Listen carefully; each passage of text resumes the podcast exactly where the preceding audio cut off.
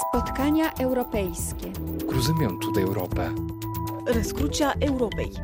Stawrodromy της Ευρώπης. Treffpunkt Europa. The Hub of Europe. Carrefour de l'Europe. Juliette Rangeval. Bienvenue au Carrefour de l'Europe pour discuter développement, migration et mobilisation du secteur privé. la question migratoire s'invite de nouveau à l'agenda de l'UE en amont du Conseil européen prévu la semaine prochaine, les 9 et 10 février. La présidente de la Commission, Ursula von der Leyen, a écrit au 27. Elle décrit une augmentation importante d'arrivées irrégulières à travers la Méditerranée et les Balkans occidentaux. Ce sont les chiffres les plus élevés depuis 2016, dit-elle. Selon des données publiées par Frontex, 330 000 franchissements irréguliers ont été recensés en 2022. C'est un nombre en augmentation de 64% par rapport à l'année précédente. Alors, il y a l'offensive russe en Ukraine, la traversée de la Méditerranée qui va redevenir plus simple avec le printemps. Tout cela pourrait provoquer, dans les mois qui viennent, une nouvelle crise de l'accueil des migrants en Europe, avec des partenaires européens qui n'ont pas confiance les uns dans les autres. Chacun légifère dans ce domaine de souveraineté farouche, sans s'accorder avec les autres États membres. On pense à la France et à la présentation euh, cette semaine d'un nouveau projet de loi sur l'immigration et l'asile. Chaque gouvernement français, hein, en quelque sorte, a envie de faire sa loi. C'est un dossier très politique, de plus en plus souvent couplé à la question de l'aide, du développement des pays d'origine des migrants. Pourquoi? Qu'est-ce que ça change? Et puis nous verrons que les États, les institutions européennes, les ONG ne sont pas les seuls protagonistes. De plus en plus de citoyens s'impliquent aux côtés des grandes entreprises, des fondations privées, autant d'acteurs de la société civile. Alors comment interviennent-ils? C'est ce que nous allons décrypter aujourd'hui avec nos invités. Nous sommes en ligne avec Camille Lecause, analyste, chercheuse pour le MPI, le Migration Policy Institute. Bonjour. Bonjour. En duplex avec nous depuis notre studio de Bruxelles, Sophine Gaudiep, responsable de projet pour EPIM, le programme européen pour l'intégration et l'immigration. Bonjour à vous. Bonjour à tous. Et en studio ici avec nous à RFI, Isabelle Giordano, vous êtes déléguée générale de la Fondation BNP Paribas. Bonjour également. Bonjour, bonjour à toutes, bonjour à tous. Je suis habité par un sentiment permanent de colère et de frustration. Colère et frustration parce que je risque 20 ans de prison pour avoir tenté de venir en aide à des gens en détresse. Colère et frustration parce que beaucoup d'autres personnes font face à des poursuites et risquent l'incarcération.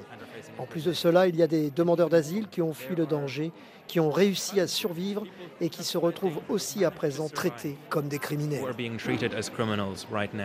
Cette voix, c'est celle de Sean Binder, un, jeune plongeur allemand qui rêve de devenir avocat et qui a rencontré Joël Brunner, notre correspondant en Grèce. Il est l'une des figures médiatiques du procès qui s'est tenu sur l'île de Lesbos contre 24 travailleurs humanitaires. Un procès qui est souvent présenté comme la plus grande affaire de criminalisation de l'aide en Europe.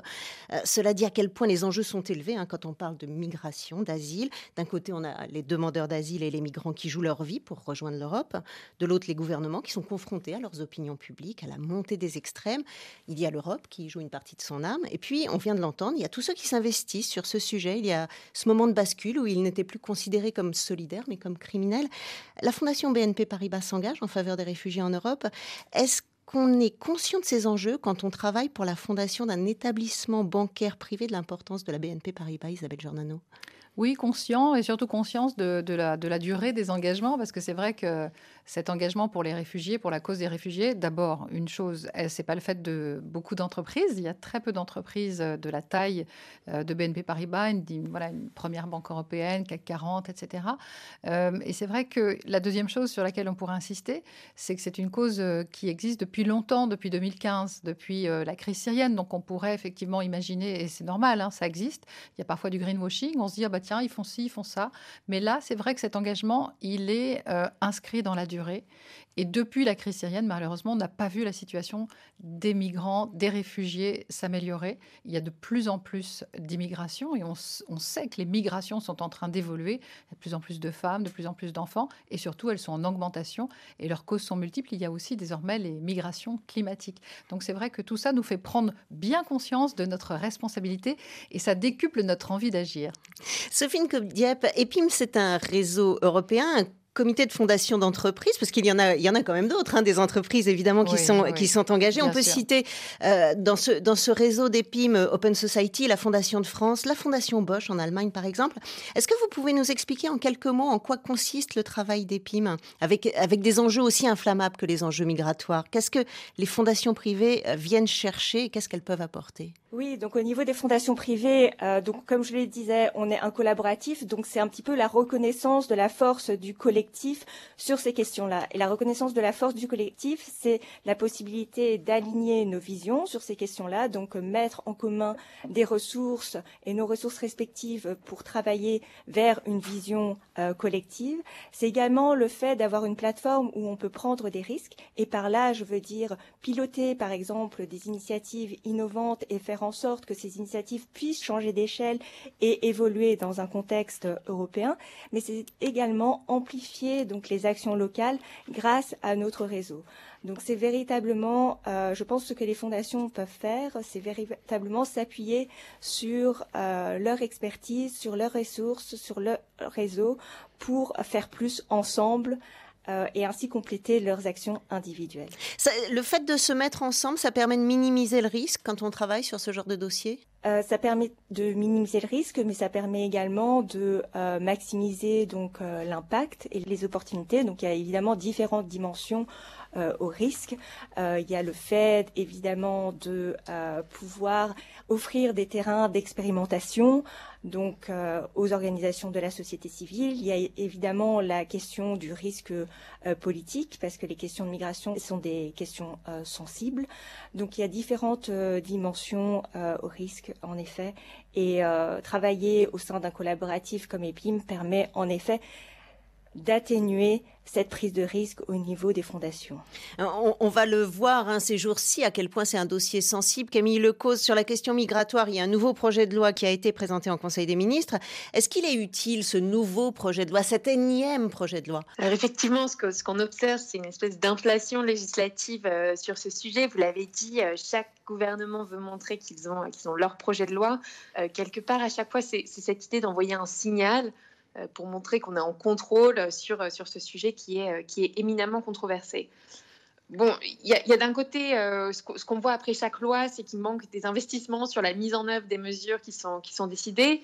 Euh, il manque aussi des, études d'impact sur les effets des, précédentes législations. Mais ce que l'on voit sur ce projet de loi en particulier, c'est qu'il y a quand même une idée qui est intéressante, qui est celle de cette création d'un nouveau titre de séjour pour les travailleurs sans papier qui répond à, des demandes voilà, de, collectifs, de différents euh, secteurs, euh, secteurs de l'économie. Donc ça, quelque part, euh, c'est positif parce que ça pourrait répondre à une demande qui est là de longue date. Maintenant, ce qui est plus, ce qui est plus inquiétant, c'est la nature du débat public, on l'a vu là depuis, depuis des semaines avec euh, dans des, de lancement de termes comme le grand remplacement ou ce risque d'un appel d'air dans le débat public. Euh, c'est préjudiciable parce que je pense que ça nous empêche d'avoir une, discussion sur des sujets qui sont pourtant très importants et, en particulier à, la, sortie de la pandémie, à la fois le lien entre migration et, travail, donc demande de notre économie, la question des réfugiés sur laquelle on, on reviendra, et puis ensuite les partenariats avec les pays d'origine parce que on pense souvent aux migrations comme quelque chose euh, qui ont des effets en France, en Europe, mais évidemment, euh, les migrations ont des effets sur les pays d'origine et transit des migrants. Et c'est quelque chose qui, manque, euh, je trouve, dans, le débat public français euh, à l'heure actuelle. Isabelle Giordano, je vous vois euh, hocher la tête. Effectivement, c'est des choses qui, quand on est sur ces, sur ces débats particulièrement sensibles, qui, qui compliquent un peu le, travail d'une fondation comme celle pour laquelle vous travaillez. Ah oui, puis alors je crois que le, un des rôles de la philanthropie, c'est d'être dans la nuance et d'éviter justement tous les sujets qui peuvent être des sujets de controverse inutiles. Moi, ce que j'aime bien, c'est l'action et l'impact. Et j'aime bien votre question. Quand vous dites que peut l'entreprise, ben, elle peut embaucher, elle peut former, elle peut aider à mieux accueillir, mieux intégrer, aider à l'apprentissage du français ou apprendre à mieux servir des outils numériques. Voilà, on peut énumérer comme ça tout ce que peut faire le secteur privé. Et non seulement il peut le faire, mais peut-être qu'il doit le faire. On parle souvent de la responsabilité sociale des entreprises. Ben voilà un exemple euh, vraiment concret de ce que l'on peut faire. Si on a en plus la chance, voire la responsabilité, là encore, d'être un grand groupe, eh bien, on peut être présent dans 11 pays, comme euh, le fait la Fondation BNP Paribas, et agir comme ça avec un maximum d'impact. Et puis, on peut faire du mécénat. Et je dois dire qu'on est quand même assez fiers de pouvoir aider très concrètement le HCR ou encore euh, Singa. Euh, récemment, on a aidé à ouvrir un incubateur, par exemple, à Marseille pour l'accueil des réfugiés. Avant-hier, j'étais à la Croix-Rouge pour voir le dispositif Salam, qui est un dispositif d'aide et d'accueil euh, des réfugiés qui sont installés euh, porte de Pantin et porte de la Villette. Donc, c'est des choses très concrètes.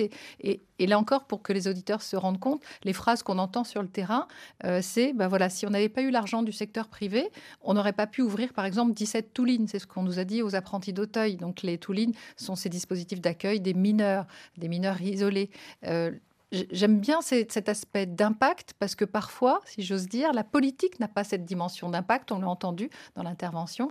Euh, être dans l'entreprise, être dans la philanthropie en tout cas, c'est vraiment la recherche de l'impact et de l'action concrète alors que la politique ne l'est pas toujours. Est-ce que la politique euh, sera dans le concret lors du, Conseil européen, Camille Lecos, qui va se tenir à la fin de la semaine prochaine? Alors, c'est une très bonne question parce que ce Conseil européen se tient dans des, dans des circonstances assez particulières. Vous l'avez rappelé, il y a une augmentation des arrivées, euh, des arrivées en Europe. On est sous une présidence suédoise avec une coalition qui inclut l'extrême droite et donc euh, qui, qui, a, je veux dire, qui vient avec toute une panoplie de mesures qui sont contre l'immigration. Et on se retrouve à un moment clé où d'un côté la Commission pousse pour faire des progrès sur, sur ce pacte euh, qu'elle avait présenté en 2020, qui est un paquet de mesures législatives qui visait à, améliorer euh, les, politiques migratoires et d'asile euh, en Europe. Et on voit que, depuis 2020, il y a vraiment un blocage autour de cette question. Mais là, les, négociations n'ont pas vraiment avancé. Et on, on, va arriver en fin de législature. on a encore deux autres présidents, celle de la Belgique et de l'Espagne, pour avancer. Et ce que, ce que l'on peut attendre de ce, conseil, euh, j'ai l'impression que c'est une vraie focale sur à la fois la dimension extérieure, euh, qui est quelque part ce qui se passe en dehors de l'Europe, euh, parce que c'est l'un des domaines sur lesquels les États européens sont d'accord, euh, avec vraiment cet accent qui est mis sur les retours et les réadmissions, comment augmenter ces, retours et ces réadmissions. Je dirais que dans ces conversations, il n'y a, rien de très nouveau, avec toujours l'accent qui est mis sur comment est-ce qu'on fait pour travailler avec les pays d'origine pour qu'ils acceptent de reprendre des migrants qui sont sans statut en Europe je pense qu'on on voit ces discussions qui, sont là depuis, euh, depuis un moment, donc euh, avec vraiment cette action sur, euh, sur la dimension extérieure. Merci Camille Lecause. Et on, va revenir hein, sur, cette, sur cet aspect des retours, des réadmissions notamment, qui est un des points sur lesquels la plupart des pays européens aujourd'hui se mettent d'accord. Carrefour de l'Europe, Juliette Rangeval. Euh, c'est d'ailleurs euh, l'une des, choses sur laquelle euh, la Suède insiste hein, particulièrement. La France également voudrait améliorer ses taux de réadmission. Je parle de la Suède parce que c'est un pays qui a longtemps été défenseur du droit des réfugiés dans le monde, qui a accueilli en 2015, au plus fort de la crise de l'accueil, plus de 150 000 personnes qui fuyaient pour beaucoup la guerre en Syrie. Et aujourd'hui, la Suède ferme ses portes. C'est le message qui a été envoyé par le nouveau gouvernement de droite qui a négocié avec l'extrême droite pour avoir son soutien au Parlement. Un tiers du programme prévu pour les quatre années à venir est consacré à la lutte contre l'immigration. Les associations sont inquiètes. Les étrangers en Suède vont se retrouver dans des situations encore plus précaires. C'est un reportage de Carlotta Morteo. Ils sont là dès l'ouverture à 9h du matin. Une cinquantaine d'Ukrainiens, ou plutôt des Ukrainiennes, qui attendent à la queue leu devant la porte du centre de Caritas, une importante ONG chrétienne. Marie Aden, coordinatrice de cet espace d'accueil pour les immigrés, oriente près de 120 personnes chaque jour.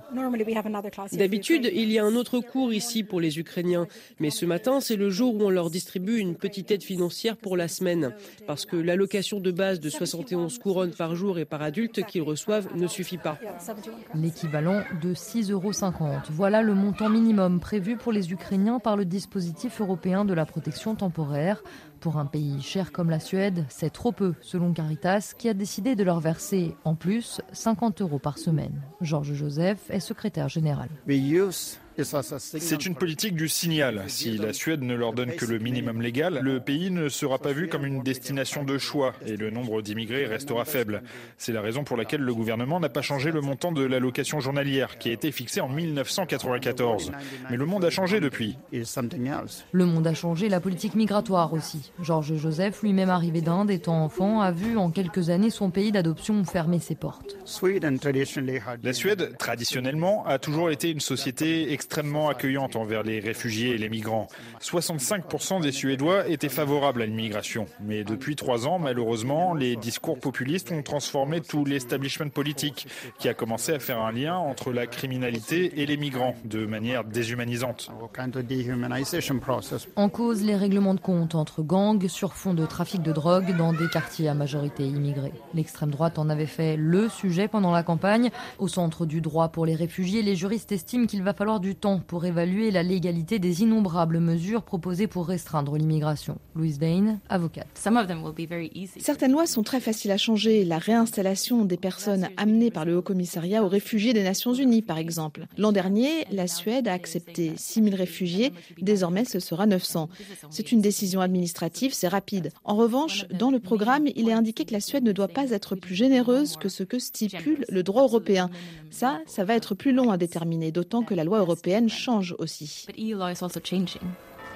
Le message en tout cas est clair, les immigrés ne sont plus les bienvenus en Suède, et pour ceux qui sont déjà là, les règles du jeu vont changer, pas sûr que tout le monde puisse rester. Carlotta Morté au Stockholm, RFI. Carrefour de l'Europe, développement, migration, l'aide européenne en question avec nos invités Isabelle Giordano de BNP Paribas, Sophine Godiep d'EPIM et Camille Lecause euh, de MPI. On l'a entendu, Camille Lecause, entre la crise de l'accueil de 2015 et aujourd'hui, le monde a bien changé. Est-ce qu'on peut revenir sur la façon dont on articulait la réponse face aux réfugiés lors de cette crise de 2015 oui, je pense que ce qu'on a vraiment vu après, euh, après 2015 et 2016, c'est euh, un effort pour investir dans les, dans les pays dits de premier accueil euh, des réfugiés, des, Syriens, mais aussi, on l'a vu dans, dans, la Corne de l'Afrique, des Somaliens, des Érythréens, donc, donc des pays tels que la Jordanie, le Liban, le Kenya ou l'Éthiopie, avec cette idée qu'en investissant dans ces pays-là, on pouvait aider à créer des conditions de vie meilleures pour les réfugiés, quelque part éviter qu'ils ne, prennent ensuite la route euh, vers l'Europe. Et donc, après, après 2015-2016, même si euh, ces discussions avaient lieu avant, mais il y a vraiment eu un essor euh, des projets dits de développement, donc au-delà de, de, l'aide juste humanitaire pour les réfugiés, avec l'idée de dire on va coopérer avec ces gouvernements-là pour créer, par exemple, de meilleurs services publics, de meilleures opportunités économiques pour les réfugiés dans ces pays-là et, euh, et, qu'ils y restent quelque part. Maintenant, euh, c'est beaucoup plus compliqué euh, à, à, mettre en œuvre qu'à décréter et ça a posé notamment, et, et, là on le voit avec voilà, un, nouveau cycle budgétaire, de nombreuses questions parce que même si des pays comme le Liban et la Jordanie ont reçu beaucoup d'aide au développement, ça ne les a pas forcément amenés à changer leur législation et à accorder aussi plus de droits à ces réfugiés et en particulier le droit de travailler. Et, et il y a eu des des, questionnements euh, de la part des opinions publiques européennes, notamment sur la façon dont on euh, gérait euh, avec les pays de départ les, questions sécuritaires aussi. Oui, oui, tout à fait. Il y a, eu aussi depuis 2015-2016 une coopération renforcée sur la, coopération aux frontières avec parfois des, effets négatifs. Euh, et on l'a vu par exemple euh, en, Afrique de l'Ouest, où euh, on a essayé un peu de renforcer les contrôles aux frontières, ce qui a parfois eu des effets très néfastes sur des, populations qui, justement vivent des deux côtés de la frontière, sont habituées à faire, à faire des allers-retours. maintenant, cette coopération aux frontières, ça, dépend vraiment, enfin sur la, sur la gestion des frontières, ça dépend vraiment comment elle est faite, parce que ça peut aussi avoir des effets positifs ou s'assurer que voilà, il y a des standards en termes de droits de l'homme qui sont qui sont mis en place. Euh, maintenant, ce n'est pas toujours le cas et on l'a vu dans des cas comme, euh, comme en Turquie, par exemple, où ça continuait à poser, euh, à poser problème. Sophie Godiap, qu'est-ce qui a changé pour vous, pour EPIM, entre 2015 et 2022 Camille Lecause disait on arrive à un nouveau cycle budgétaire. Est-ce que pour le, le, réseau de fondations auquel vous participez, les choses ont également, ont également changé? Oui, absolument. Je pense qu'il y a clairement eu un avant 2015 et un après 2015. Euh, avec euh, avant 2015 très peu de fondations impliquées sur les questions de migration, la plupart d'entre elles étant les fondations qui faisaient partie euh, des PIM. On observe en effet une accélération de l'engagement philanthropique après 2015 et de nouveau un ralentissement entre 2015 et 2022 et de nouveau un pic l'an passé avec l'arrivée des personnes euh, déplacées euh, d'Ukraine. Donc on voit comment la philanthropie et l'intérêt philanthropique pour la question migratoire évoluent en fonction de l'actualité. Et c'est là, je pense, tout l'enjeu euh, pour les fondations. Euh, de se départir de ce discours de crise et euh, du fait d'aller de crise en crise et de travailler plutôt à un niveau structurel et de s'engager sur le long terme sur les questions de migration. Avec des, des pays qui ont plus ou moins d'habitude de la philanthropie, parce qu'en Italie, par exemple, il y a une tradition qui est assez ancrée. En France, Isabelle Giordano, c'est plus, euh, c'est plus récent ou c'est plus euh, anecdotique, je ne sais pas comment dire ça. Oui, on, peut même regarder hein, une étude de Terra Nova sur la philanthropie qui montre que la France est peut-être un des pays d'Europe où il y a le moins grand nombre euh, de fondations, mais c'est vrai qu'il est quand même en augmentation. Donc voilà, il y a, les deux chiffres, on peut, il y, a, la bonne et la mauvaise nouvelle. Mais c'est vrai que ce qui vient d'être dit est très très important. Et je suis contente aussi que vous ayez parlé de la Suède parce que je pense que ça vraiment, c'est une photographie de ce qui risque de se passer à l'avenir. On l'a dit, il y a de plus en plus de migration et il y a de plus en plus de montée des populismes et des extrémismes. Donc on voit bien que tout ça va rentrer en, en collision. Il va y avoir des chocs et il y en a déjà des chocs avec des refus, avec du racisme, avec de l'intolérance et une montée de la violence. Et je pense qu'il faut quand même s'interroger, là encore, sur nos responsabilités. Que peut donc la philanthropie? Ben, Faire ce qu'elle sait faire le mieux, c'est-à-dire se situer dans le temps long, on vient de l'entendre. Deuxièmement, s'inscrire aussi dans le changement systémique. Euh, je suis heureuse qu'on ait parlé aussi des, pays, euh, voilà, d'où viennent les réfugiés, de s'interroger sur ce que l'on fait et quel type de coopération on a avec les pays, notamment euh, du Sud. Et, ce que j'aime bien aussi, c'est s'interroger sur un troisième sujet, qui est quand même un sujet mondial, c'est quel regard porte-t-on sur les réfugiés? Est-ce qu'on peut changer aussi le regard pour améliorer, voilà, notre relation, notre accueil, notre intégration, mais aussi pour lutter contre ces phénomènes d'intolérance qui vont aller grandissant? Et on le voit partout, on le voit aussi euh, en Italie. Donc voilà, trois moyens d'agir, mais aussi trois formes d'interrogation. Et, vraiment, je crois qu'il faut vraiment rester tout à fait en alerte, appeler toutes les entreprises à peut-être s'engager à mettre plus d'argent encore sur la table. L'engagement pour l'Ukraine, pour BNP Paribas, il a été de 18 millions d'euros, donc ce qui est une somme, c'est conséquent, c'est significatif. Mais ce qui serait encore mieux, c'est qu'on soit de plus en plus nombreux, que le, secteur privé se mobilise pour cette cause qui n'est pas toujours très populaire et qui n'est pas du tout populaire dans un pays où euh, voilà, le Rassemblement national recueille près de 35% des voix.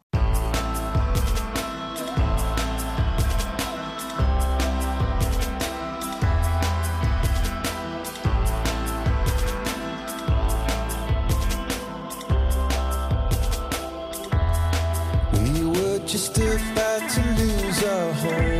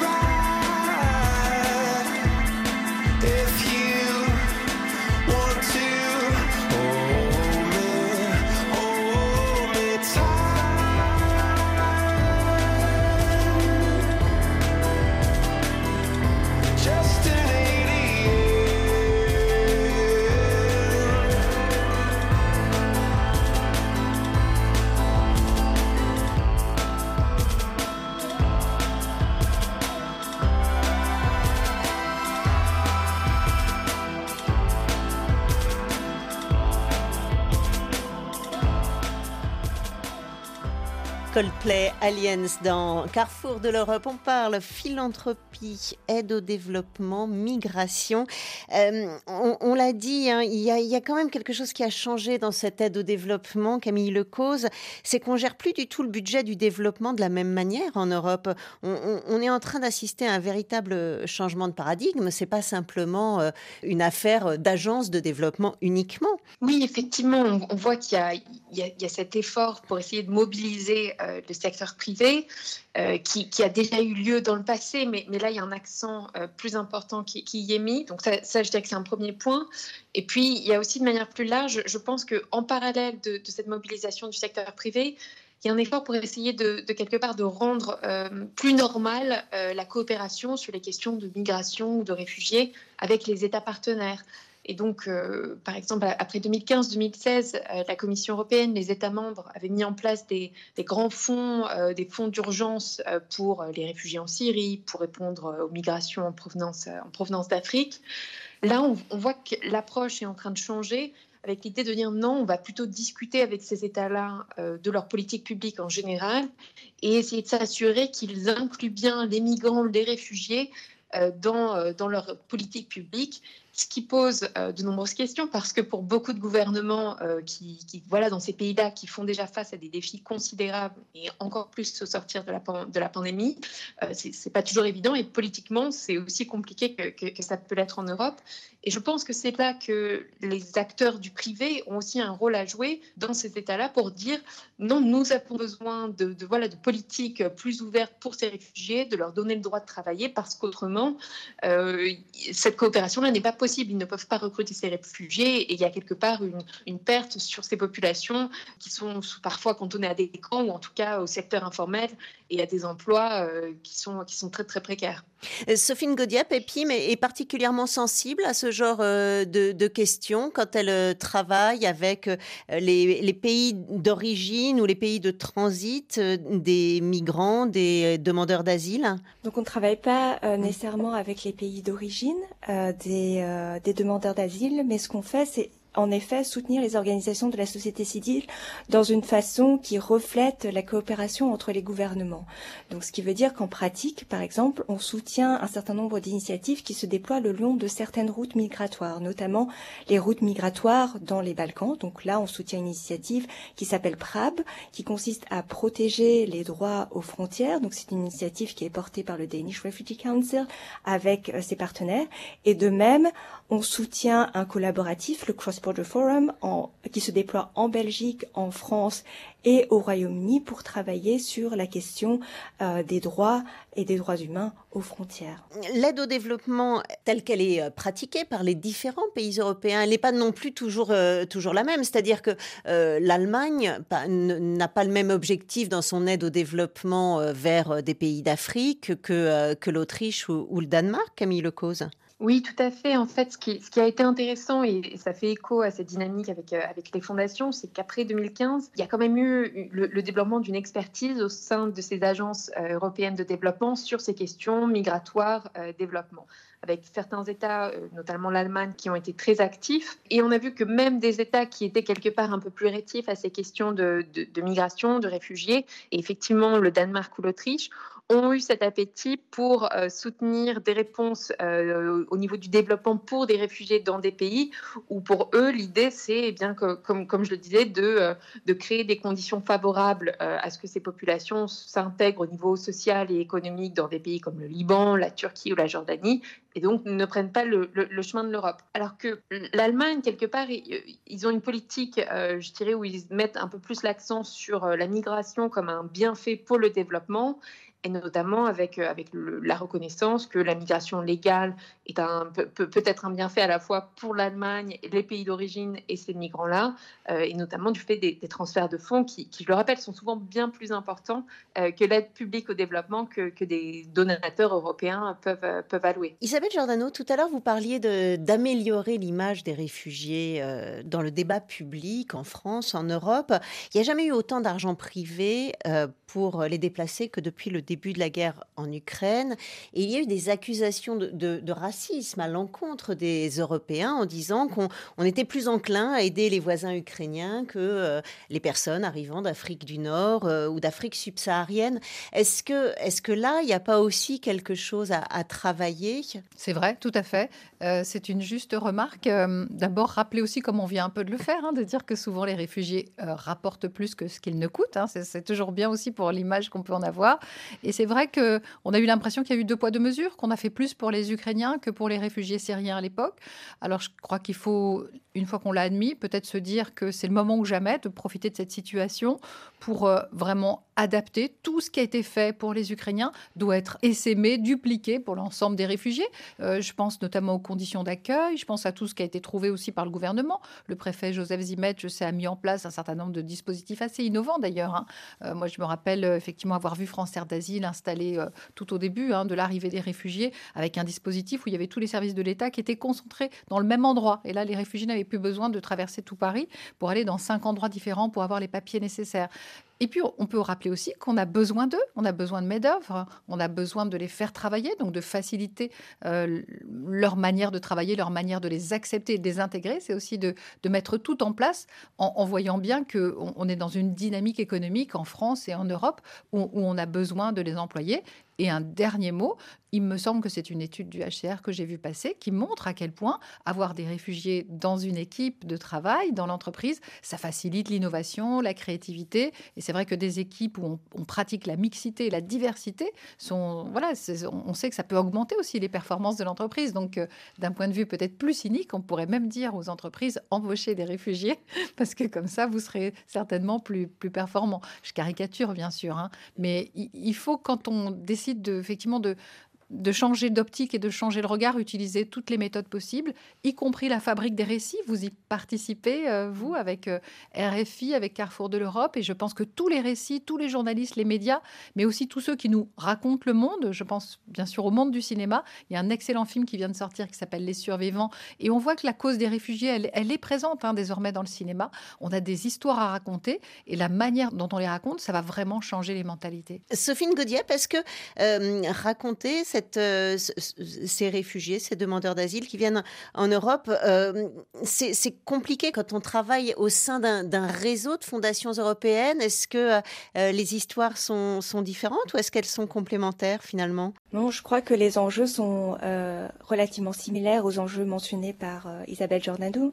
Donc, ce qui a été important pour nous lorsqu'on a commencé à soutenir des initiatives dans le cadre du déplacement en provenance d'Ukraine, c'était de soutenir des initiatives qui venaient non seulement répondre à une situation d'urgence, mais également adresser des problèmes structurels, que ce soit des problèmes de logement, que ce soit des problèmes d'accès à l'éducation, que ce soit des problèmes d'accès à des services de petite enfance. Donc la plupart des initiatives qu'on s'est mis à soutenir sont des initiatives qui non seulement sont destinées aux personnes déplacées d'Ukraine, mais sont destinées à toutes les personnes déplacées, mais également aux personnes qui, euh, dans le contexte local, sont peut-être dans des situations de précarité. Donc, un exemple concret, c'est par exemple une initiative qu'on soutient en Hongrie, qui est une initiative portée par une organisation qui s'intitule From Streets to Rome, euh, des euh, de la rue jusqu'à la chambre aux maisons. Mm. c'est une initiative qui travaille habituellement sur la question du sans-abrisme et qui a étendu son soutien aux euh, personnes euh, déplacées euh, d'Ukraine. Donc l'idée pour cette organisation est de travailler avec des propriétaires privés pour qu'ils mettent à la disposition du parc social leur logement pour une période relativement courte, de deux semaines à six mois, pour permettre une transition des personnes qui se trouvent dans les centres d'hébergement d'urgence. Ces centres d'hébergement d'urgence peuvent aussi bien être des centres d'hébergement pour les personnes en situation de sans-abri que euh, pour les personnes euh, déplacées. Donc on voit comment ici euh, renforcer le travail de cette organisation, ce n'est pas uniquement une réponse aux personnes déplacées, mais également une réponse un problème structurel qui est celui de l'accès à un logement abordable et accessible à tous. Vous vous, me faites la transition toute trouvée parce que justement, cette aide en faveur des Ukrainiens, elle s'est particulièrement illustrée. Sur la question du logement, les villes se sont impliquées, de simples citoyens également. Nous allons aller à Berlin. En 2022, la capitale allemande a accueilli plus de 100 000 réfugiés, des arrivées qui ont encore plus mis en lumière la crise du logement que traverse la ville depuis de nombreuses années. En grande majorité, euh, ces, ces réfugiés venus d'Ukraine ont déposé une demande de séjour long. Et si, à l'instar d'autres grandes villes du pays, Berlin a tout d'abord compté sur la solidarité de ses habitants et mis en place près de 30 000 places d'accueil d'urgence, elle doit désormais construire, trouver des solutions durables pour faire face à ces nouveaux arrivants partis pour rester. C'est un reportage de notre correspondant Julien Michossi. Cheveux fraîchement teints, tenue sportive blanche et un large sourire, Olga, 70 ans, peut enfin accueillir des visiteurs dans son propre appartement près d'un an après avoir fui la guerre, et Donetsk, dans le Donbass. Olga a emménagé il y a quelques semaines dans ce trois pièces de 80 mètres carrés avec ses trois petits-enfants, Anastasia et Yulia, âgés de 21 et 17 ans, et Nikolai, 9 ans. Nikolai vient tout juste de rentrer de l'école et tout fier de montrer sa chambre, rien qu'à lui, sous le regard empli de soulagement de sa grand-mère. C'était tellement important que Nikolai ait enfin sa chambre à lui. Je suis si heureuse aujourd'hui. Il dort dans son lit, il a un petit bureau pour faire ses devoirs. Olga prépare le repas. Elle fait revenir dans une généreuse couche d'huile des blinis, tandis que le bortsch, le potage traditionnel ukrainien, est réchauffé dans une casserole. Sa petite nièce est venue lui rendre visite. Galina est arrivée à Berlin à l'âge de 11 ans, au début des années 2000. Avec sa mère, elle a hébergé les premiers mois sa grand-mère, ses deux cousines et son cousin dans leur petit appartement. Galina pensait rapidement trouver un logement, mais elle a vite déchanté. J'ai rencontré de nombreux Ukrainiens qui ont fait l'ouest du pays pour se réfugier en Allemagne dès le début de l'agression russe. Au fil des mois, beaucoup sont rentrés car ils voyaient que l'ouest était moins touché par la guerre. Malheureusement, parmi eux, certains ont quitté le logement qu'ils avaient obtenu par les services sociaux allemands du jour au lendemain, sans prévenir personne. Et oui, ce genre d'histoire dissuade les propriétaires de louer des logements à des réfugiés ukrainiens. De nombreux réfugiés ukrainiens se heurtent à un marché de l'immobilier déjà très tendu dans une ville dont la population ne cesse de croître. La police allemande lance régulièrement des appels à destination des réfugiés pour ne pas tomber dans le piège tendu par des personnes sans scrupules, prêtes à profiter de ce manque de logement. Galina entend presque chaque jour des témoignages de ses compatriotes qui confirment ce danger. C'est vraiment horrible de voir ça. Des personnes promettent un appartement en échange de 10 000 euros. Elles disent que c'est pour couvrir leurs frais et payer la caution. Et malheureusement, beaucoup sont si désespérés qu'ils acceptent de payer. Grâce à cet appartement, Nikolai peut enfin s'adonner à sa passion sans peur du lendemain, la danse. Comme sur cette vidéo où on le voit participer à des championnats européens, médaille de bronze à la clé. Il a repris l'entraînement cinq fois par semaine, non loin de sa nouvelle maison. Julien Méchossi, Berlin RFI.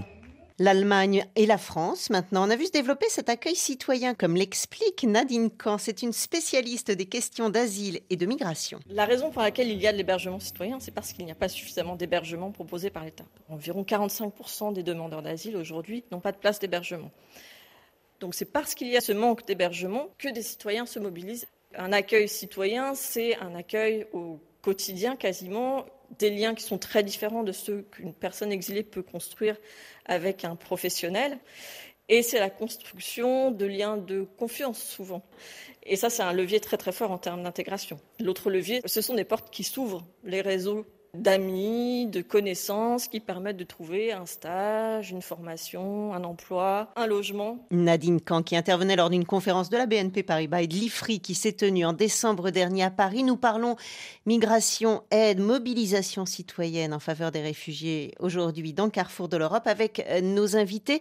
Euh, Camille Lecause, est-ce que euh, à travers ce reportage en Allemagne, ce témoignage de, Nadine Kahn en France, on voit pas l'implication également euh, des villes dans tous euh, ces réseaux euh, d'aide et d'intégration des réfugiés, des demandeurs d'asile? Oui, donc effectivement, là, c'est vrai qu'on parle des villes, des villes européennes, mais ce que l'on a vu grâce au soutien de, fondations privées, notamment la fondation Bosch, la fondation Hilton ou, la fondation IKEA, c'est le soutien à des villes dans des pays à faible ou moyen revenu, des villes qui voilà, sont souvent au premier plan dans l'accueil des réfugiés ou des migrants, mais qui peinent à, accéder aux financements internationaux, aux financements européens, parce que ceux-ci viennent avec toutes sortes de conditions qui sont, euh, qui sont très compliquées à, remplir.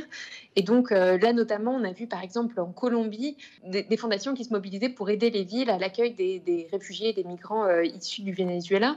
Et donc ça, c'est une évolution, je pense, très positive, où ça montre bien que les fondations du secteur privé peuvent aussi prendre des risques, montrer que c'est possible de travailler avec ces acteurs locaux, avec l'idée que idéalement ensuite les autres bailleurs, les donateurs, je veux dire au niveau des gouvernements ou des, institutions européennes, se mobiliseront euh, à, leur suite.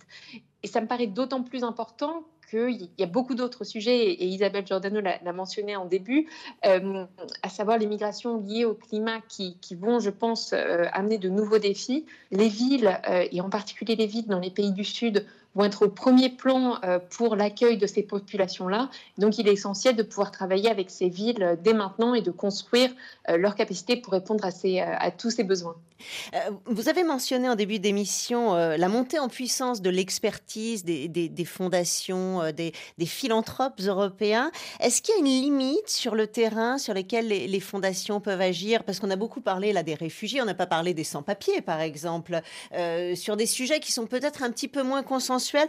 Euh, Sophie Gaudiep, comment est-ce que, est-ce que vous, vous avez une limite euh, pour, euh, pour intervenir? Je pense que ça pose une question par rapport à, au terrain et au sujet sur lequel on intervient. Et pour nous, on entre dans cette réflexion par différents angles. Donc tout d'abord, on s'interroge toujours sur est-ce qu'il y a une valeur ajoutée pour un engagement des PIM Est-ce qu'il y a une valeur ajoutée donc pour un engagement philanthropique?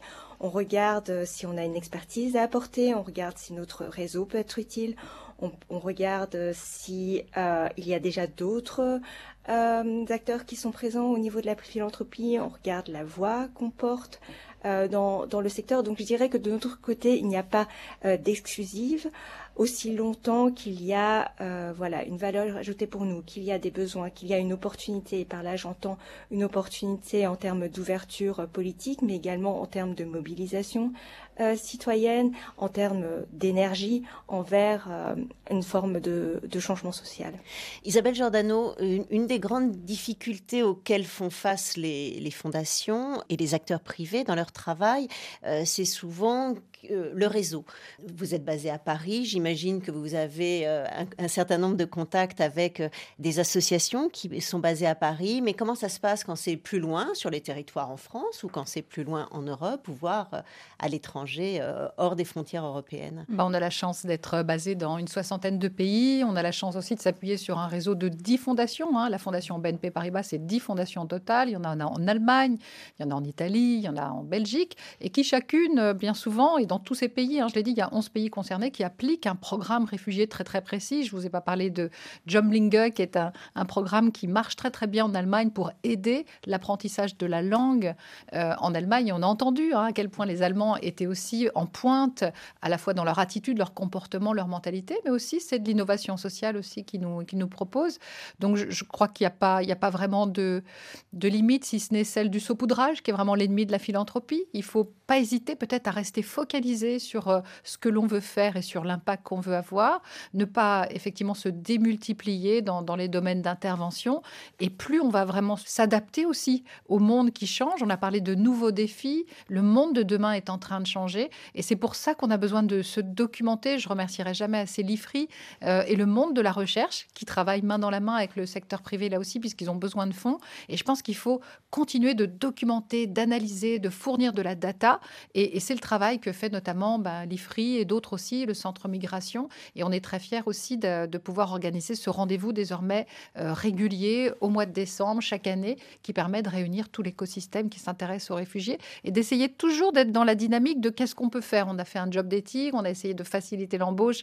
Euh, je crois qu'il y avait voilà, une quinzaine d'entreprises qui étaient présentes. Euh, on est une banque, donc naturellement, notre domaine d'expertise, c'est aussi ouvrir des comptes. Donc là, je vois qu'ils ont déjà ouvert plus de 4000 comptes pour des réfugiés. On peut encore peut-être améliorer les choses.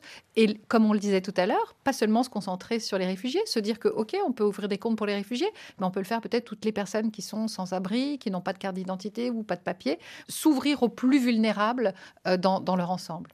On arrive presque au terme de cette émission. Je vous propose de retrouver l'œil européen de Franceline Beretti euh, qui s'interroge hein, sur euh, cette euh, thématique liée à l'immigration et celle de l'aide au développement. Tout le monde est d'accord pour aider les pays de départ. Aiutiamoli a casa loro, aidons-les chez eux. En Italie et ailleurs, c'est la réponse magique à qui explique que les migrants sont des personnes qui cherchent une vie meilleure en Europe. Plutôt que de financer des associations d'accueil ou des politiques d'intégration, Matteo Salvini, le chef de la Ligue, a une solution très simple. Dépensez-le en Afrique, cet argent, parce qu'avec ça, on creuse des puits, on construit des écoles et des hôpitaux. Je le répète, il n'y a pas d'avenir pour tout le monde en Italie, malheureusement. Alors je préfère donner l'argent à leur pays pour les aider, sans les faire mourir en Méditerranée.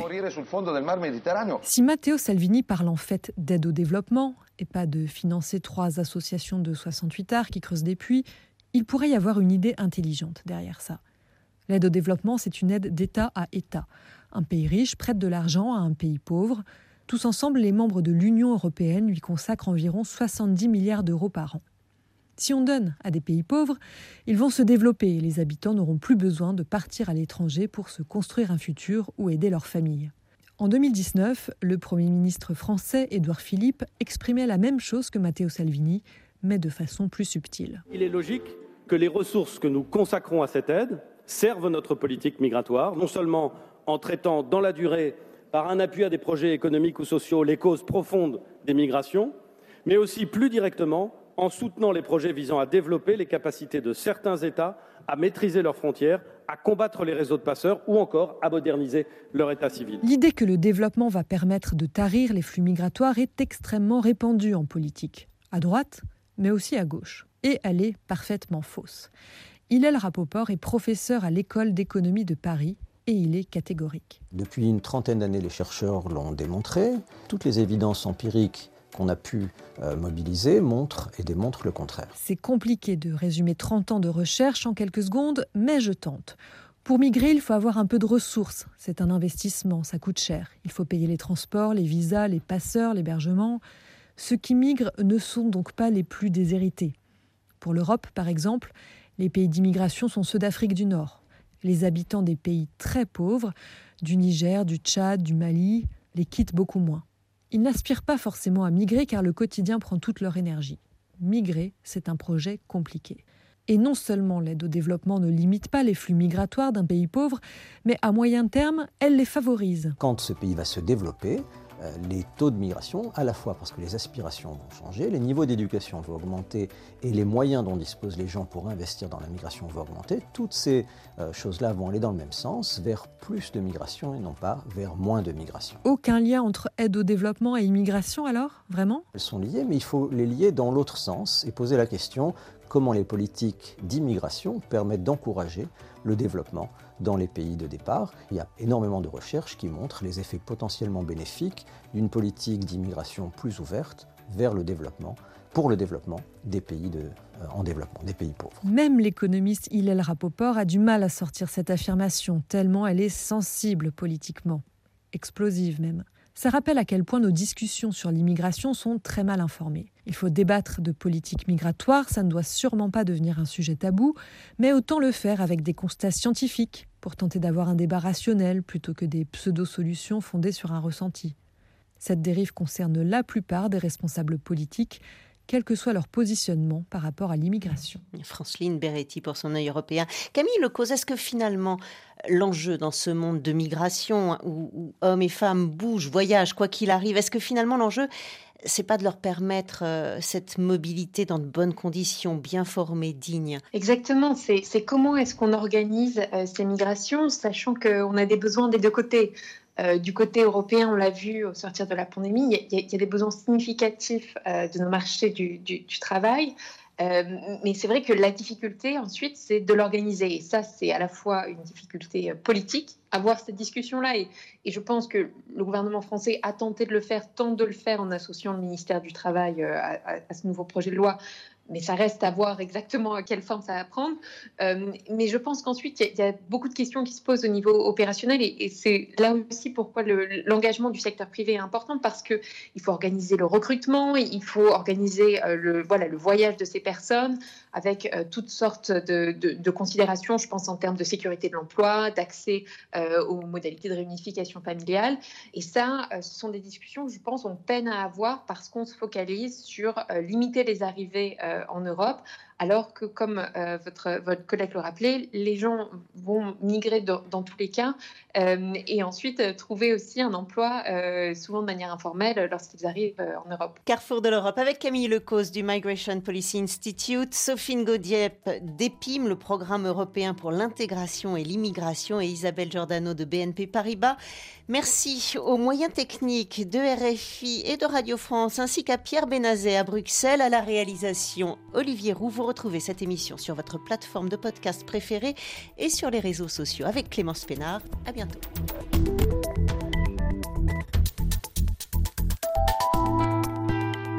Carrefour de l'Europe sur RFI.